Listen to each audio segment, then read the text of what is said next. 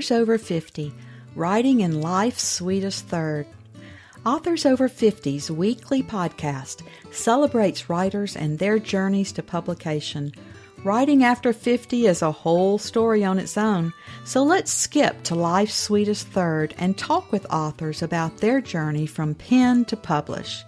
Welcome. I'm Julia Daily, your host, and I invite you to listen to interviews with writers who've achieved their goal of publishing a book just later in life.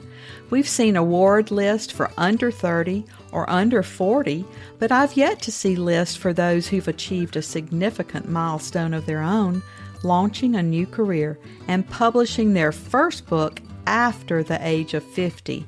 We will hear about these authors' inspirations, struggles, strategies, and the smell of that first book.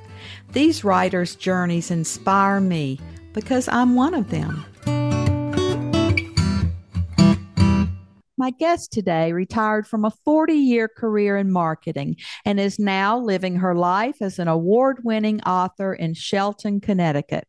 She published her first romantic comedy, What's Not Said, in 2020. The sequel, What's Not True, followed less than a year later. The trilogy will be complete when What's Not Lost publishes in early 2023.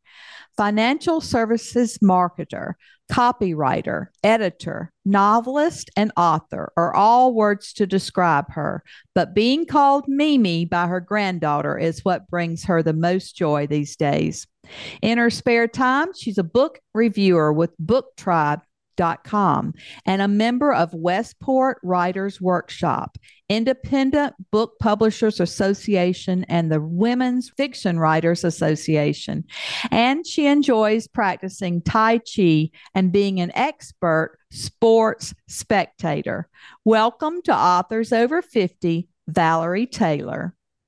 Well, thank you, Julia. I am just so thrilled to be here with you today. I I am amazed as I read your bio, uh, all that you're involved in, and how you have any time at all to be so gracious to us authors over 50.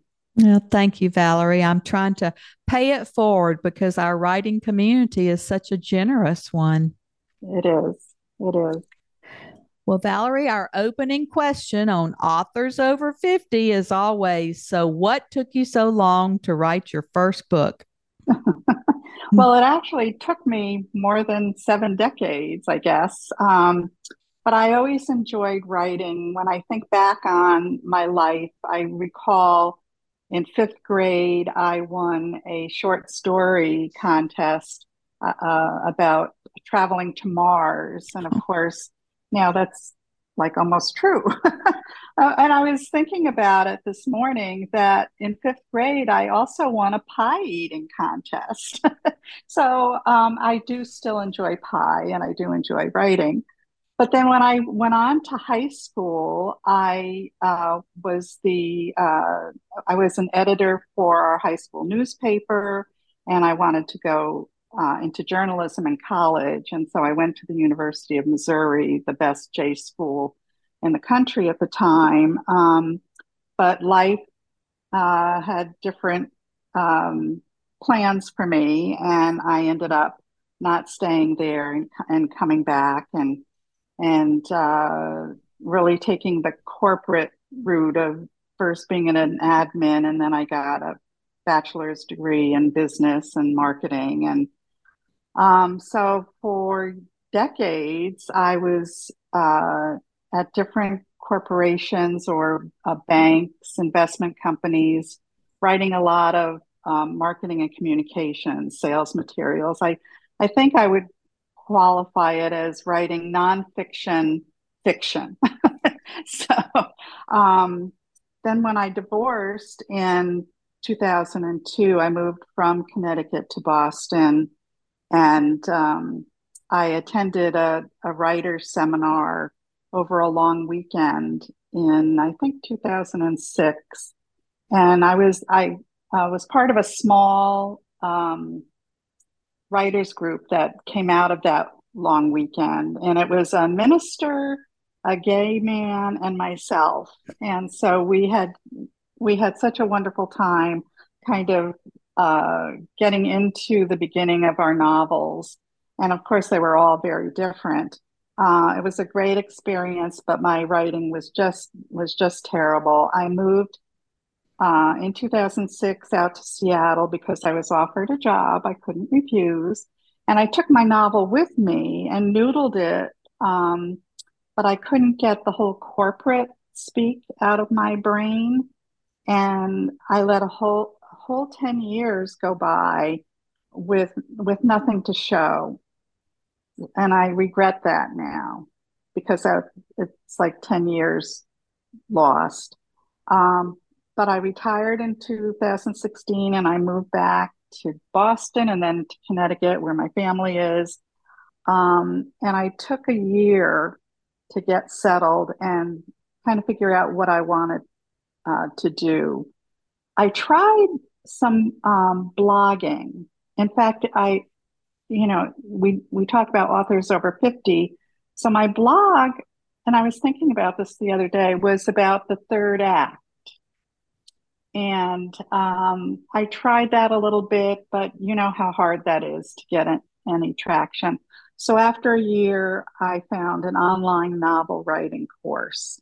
And it was modular, self paced, and I was able to ignore the topics that I was very comfortable with, like grammar, but I had to focus on things that I had no clue about, such as structure or dialogue setting. And so, beginning in late 2017 until the summer of 2018, um, I wrote What's Not Said, and so you could say it either took me 16 years to write it or nine months, which ever you think is is uh, appropriate. well, I think you and I were on pretty much the same path because I was in public relations and marketing for most of my career, and writing those press releases or yeah. presidents of universities uh, speeches or any of that is a whole different ball game than it writing fiction. But I don't think those years were lost. I think we were honing our craft. And I, I, think it's made us stronger writers than we would have been at an earlier age. So I call it writing in life's sweetest third. oh, that's that's great. Yeah, and I would agree with that. I um I think I mean it, it's kind of the, the good news, bad news because we did write for so long that when we when I like uh, either revise or edit my work, I think I'm I'm doing a great job. and then I hand it off to a proofreader and they find all these things that I I missed. So well, I'm the same way. I can look at your work and immediately find all the mistakes, but I can't look at my own work because I'm right. so close to it and I've looked at it for so mm-hmm. long. I miss all of those duplicated words or mm-hmm. you know typos. so it does That's take right. it does take someone else looking at our work. That is true. You've been quite prolific ever since that first book. You now have three books under your belt. Wow, I, I'm really shocked because um and and a another author friend of mine just used that word prolific to describe me last week and I I was like, what? I, I really didn't think about it. But um, when I when I wrote What's Not Said, it was to be my one and only book. I did not write it with uh, a series in mind. And when I gave it to some beta readers, if you will, they each came back saying, Well, what happens next? And I was like, What are you talking about?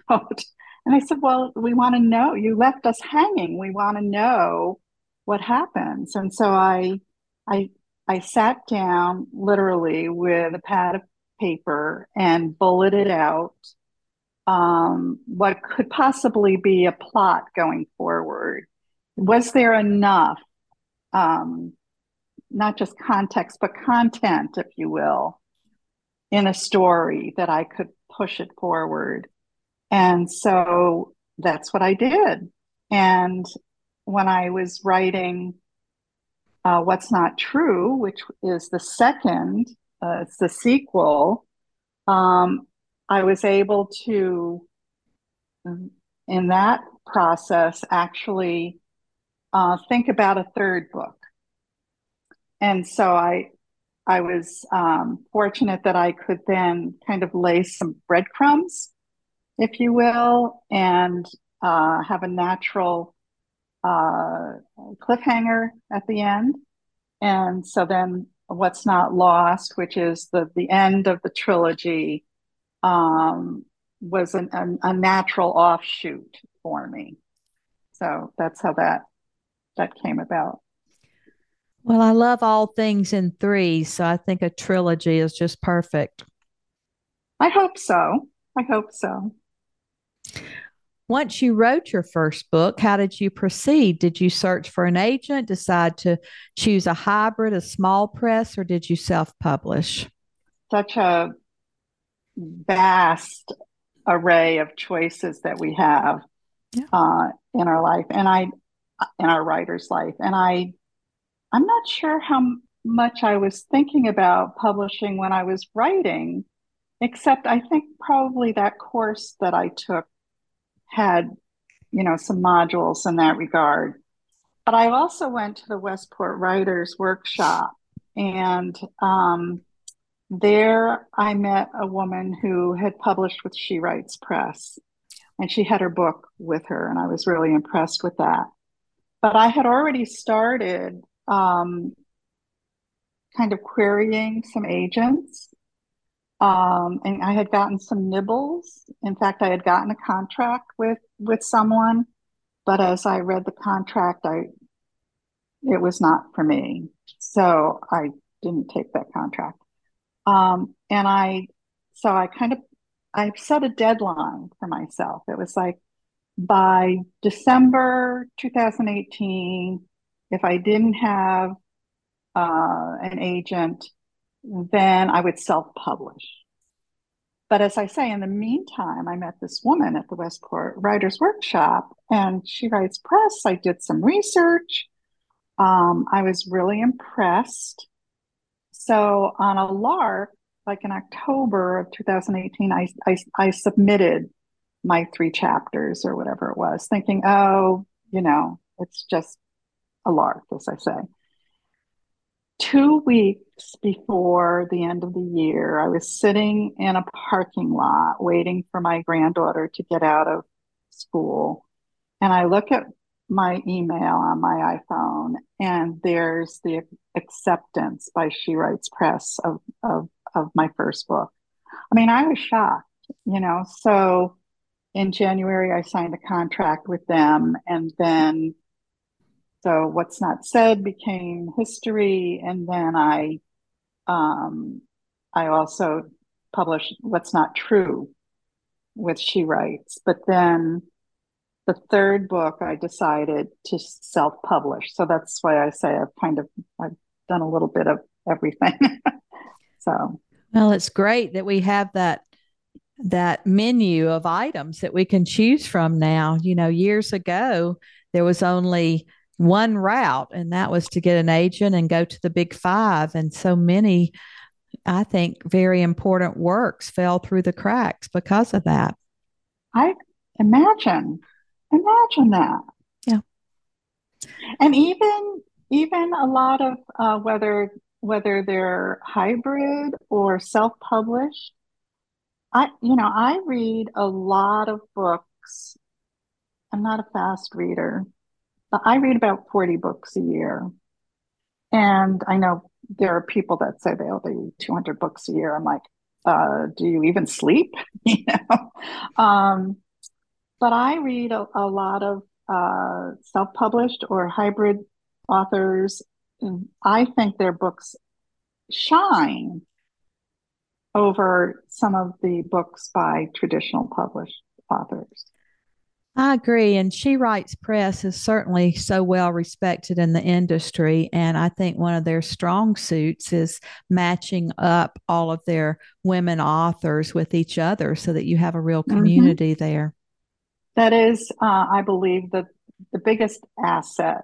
In fact, um, recently, uh, so some of us have formed um, like cohorts, you know, from like 2020, the, the, the fall 2020 authors. And, you know, through the pandemic and everything, we have had been doing like monthly meetings, but the, the publisher is not part of it. It's just the authors. And um, so we're still meeting and it's almost 2023. And it's a real um, community. In fact, one of the authors um, had written a book called Waterbury Winter. And she lives out in um, near Seattle. Her name is Linda Henley. And Linda was coming out to Waterbury, Connecticut, which the book is about, um, in October to do a book signing. And so I was able to go to the book signing and meet her. And it was it was so so delightful. But even the other night we had one of our monthly meetings and we just don't get on and talk about marketing or promotion or whatever. We had a a really in-depth discussion about um, the challenges of writing um, a novel with diverse characters um, because we want to do more of that, but we uh, feel the challenge of of getting it right. And certainly, there are sensitivity readers out there available to us, and we can do a lot of research. Um, but it it is you know certainly something we we want to do in a very uh, mindful and professional way.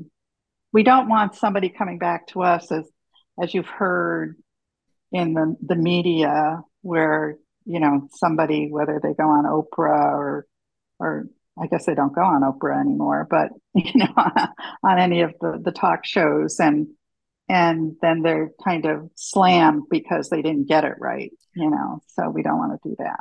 So it, it that the community is really what what is the most powerful attribute and asset of She Writes. Well, I agree, and I I think that that's a very important issue. I had two sensitivity readers on my last novel because I do want to get it right, but I don't want writers to be placed in a box either. You know, mm-hmm. I want to, I want us to be able to take our story wherever we want it to go. So it's a real touchy subject right now. it is. It is. Well, Valerie, why don't you uh, set up the passage that oh, you okay. have brought to share with us today and tell us a little bit more about the book and, and share with us from it? Great. So, What's Not Said uh, is the first in the trilogy. Um, and it's about a woman named Cassie who has been in a dysfunctional marriage way past its expiration date. And just as she's about to um, run away with a younger man that she met in Venice. She discovers that her husband has a serious illness. So she needs to decide whether to stay or to go. So I'm actually going to read from the first chapter because I think the best place to begin is at the beginning. and I actually um, titled my chapters.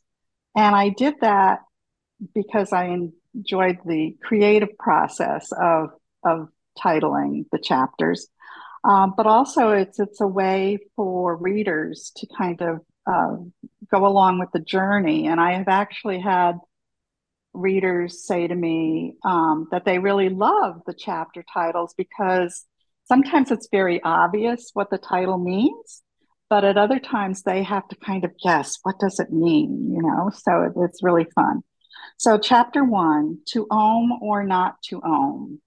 Cassie prided herself on being a control freak, not the my way or the highway kind of bitch, rather the do the right things right stickler for details.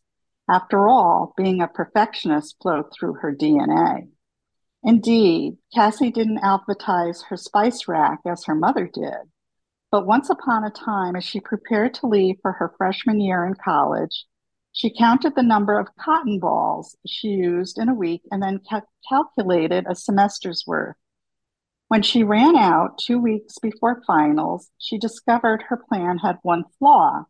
Her roommate, lesson learned, she hot footed it to the nearest drugstore and gifted her roomie a package to call her own.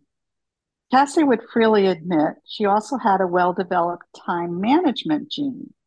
The best part of her day was when she planned the next.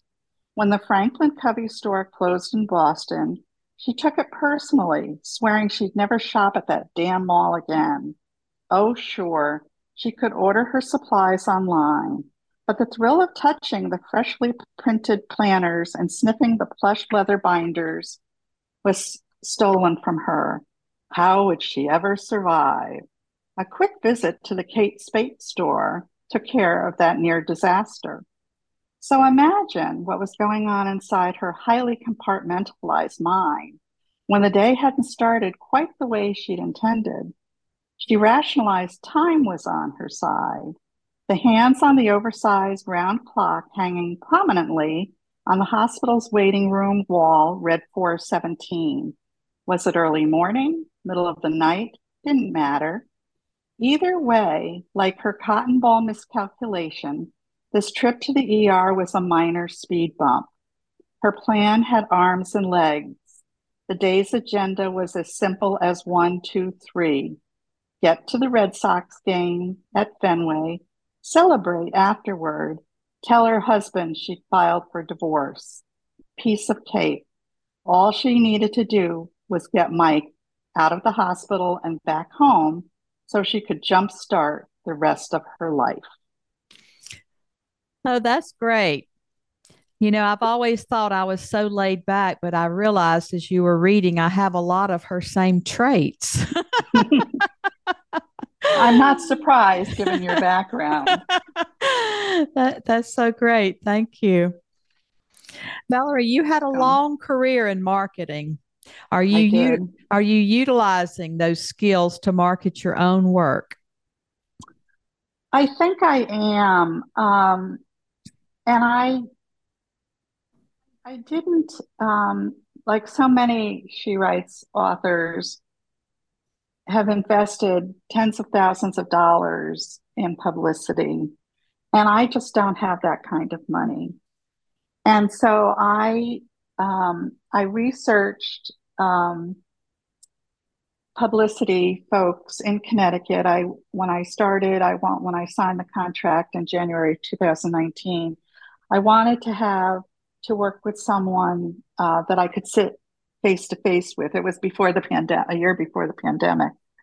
And so I found um, Meryl Moss Media in Westport, just down the road a piece from me, um, and went and, and spent a couple of hours with them and, and found that they had a uh, almost like a subsidiary of, of her wonderful um, publicity firm called Book, BookTrib.com. And, and BookTrib um, offers authors like me almost like a, a menu of options for um, marketing and publicizing our, our books. And so I was able to uh, to pick and choose what I thought would work for me, and then kind of uh, complement it with things that I felt I was I could do myself. Of course, I had no idea what I was doing at the time. um, and so I actually sat down and uh, wrote out a whole marketing plan. And it's like 10 pages long and, you know, month to month, week to week, all the things that I would do. And then I just kind of cross off as I go along.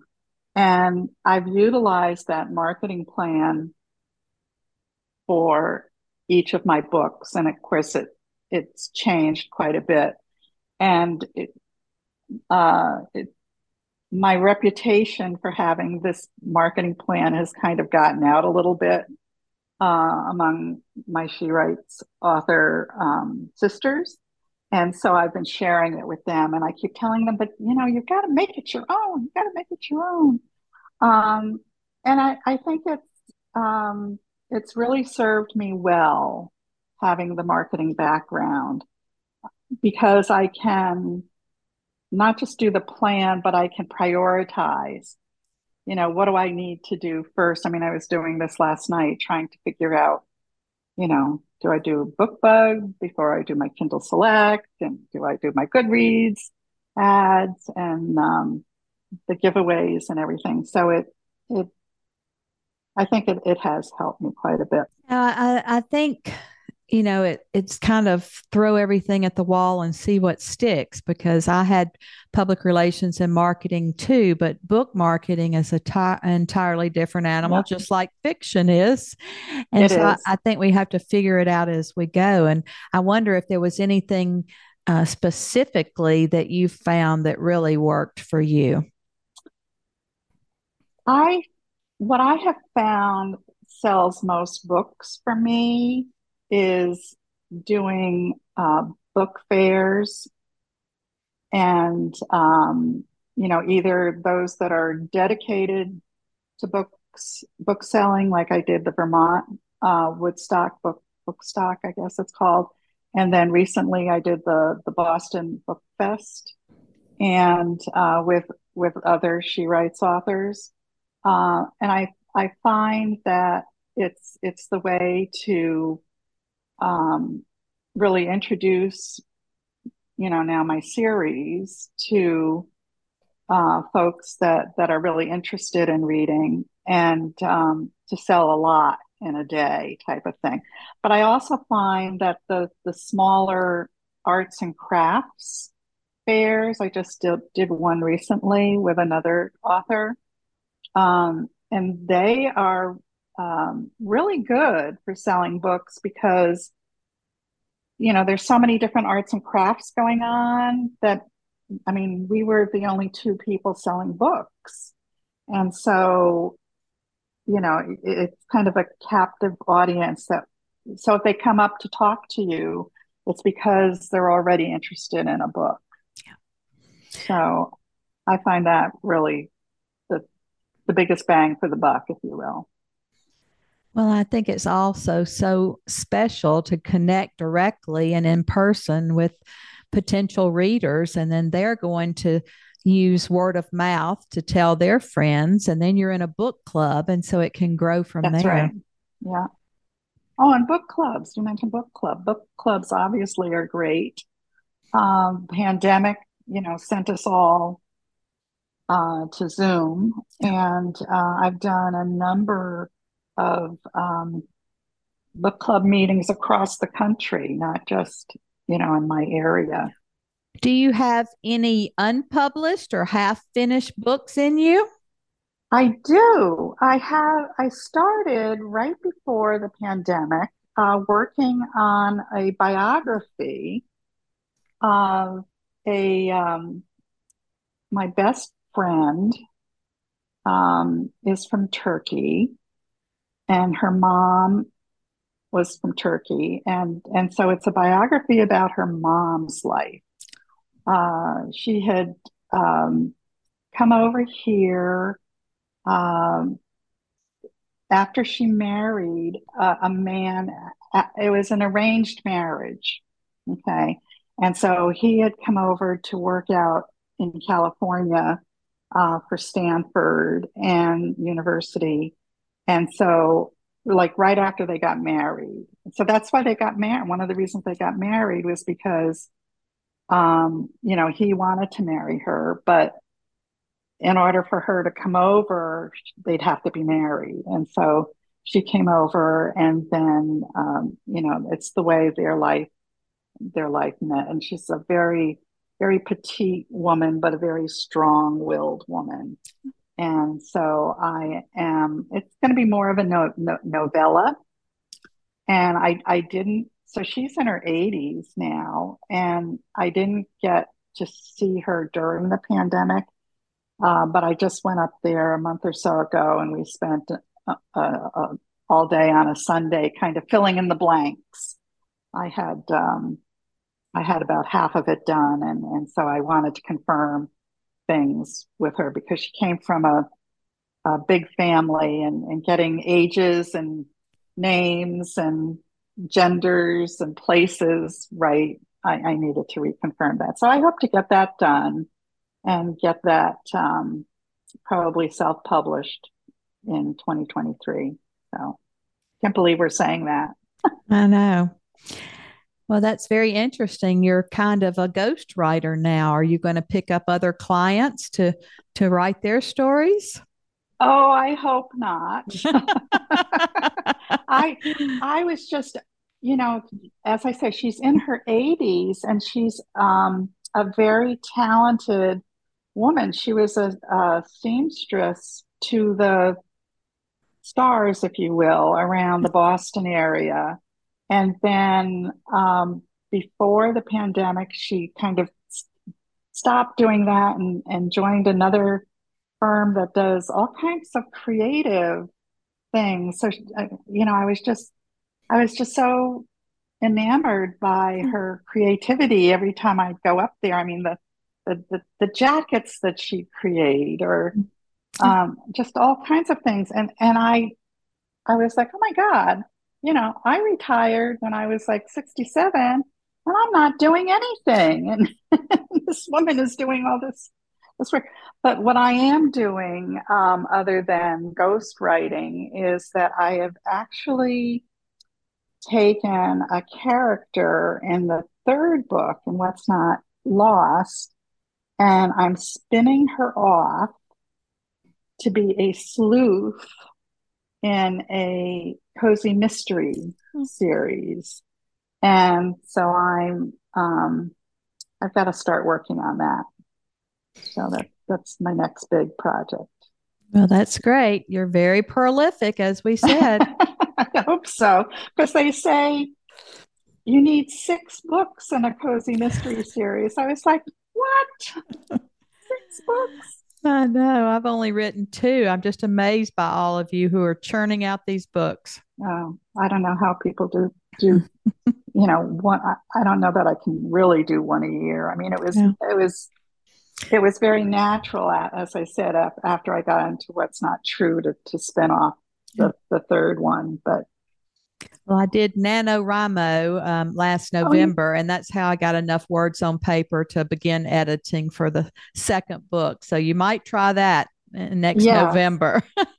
you know, I, I tried NaNoWriMo um, in years past, and this is probably one of the first years where I said, no, I'm not even going because I, I've got to get what's not lost. Yeah. To be found. exactly. Well, Valerie, as always, our last interview question is Our writers over 50 are quite unique. Do you have any advice for writers 50 and above? I do. And um, the dedications in my first two books were to uh, important people in my life. Um, but the dedication in the final book, What's Not Lost, actually reads dedicated to all those who dare to dream. And my advice then to writers over 50 is that if you're dreaming of publishing your work, understand that there are multiple avenues to get your work out there. Traditional publishing uh, is not the only way to go. And you know, you really need to share your talent um, and stories, and that, that there are various paths available to you in your genre. Be realistic, keep an open mind, and affiliate with with others who have gone before you. Learn from their experience because there's a wealth of knowledge out there, and um, they can help you through all the barriers and and hurdles, but but just do it. I mean, it's the old what, what is that? The Nike, the Nike um, saying, yeah, just just do it because, uh, like I said, I I waited, and um, and I do have some regrets about that. But it was a you know it was a different time. Yeah. You know, twenty years ago, it was very different. So that's what I would say. I think that's great advice. I think that those of us who have waited have acquired so much more wisdom and hindsight is certainly 2020 and i think we have so much to share now and so we appreciate you and your time today and we are now happy to say that you're one of our authors over 50 thank you and i appreciate you thank you for joining us today Please look for Authors Over 50 every Thursday when we will have conversations with accomplished debut novelists over the age of 50. Please subscribe and share with a friend. And check out my own publication journey after 50 at www.juliadaily, that's D-A-I-L-Y, like dailynewspaper.com. Until next time, keep reading and writing. And remember, it's never too late to fulfill a dream in life's sweetest third.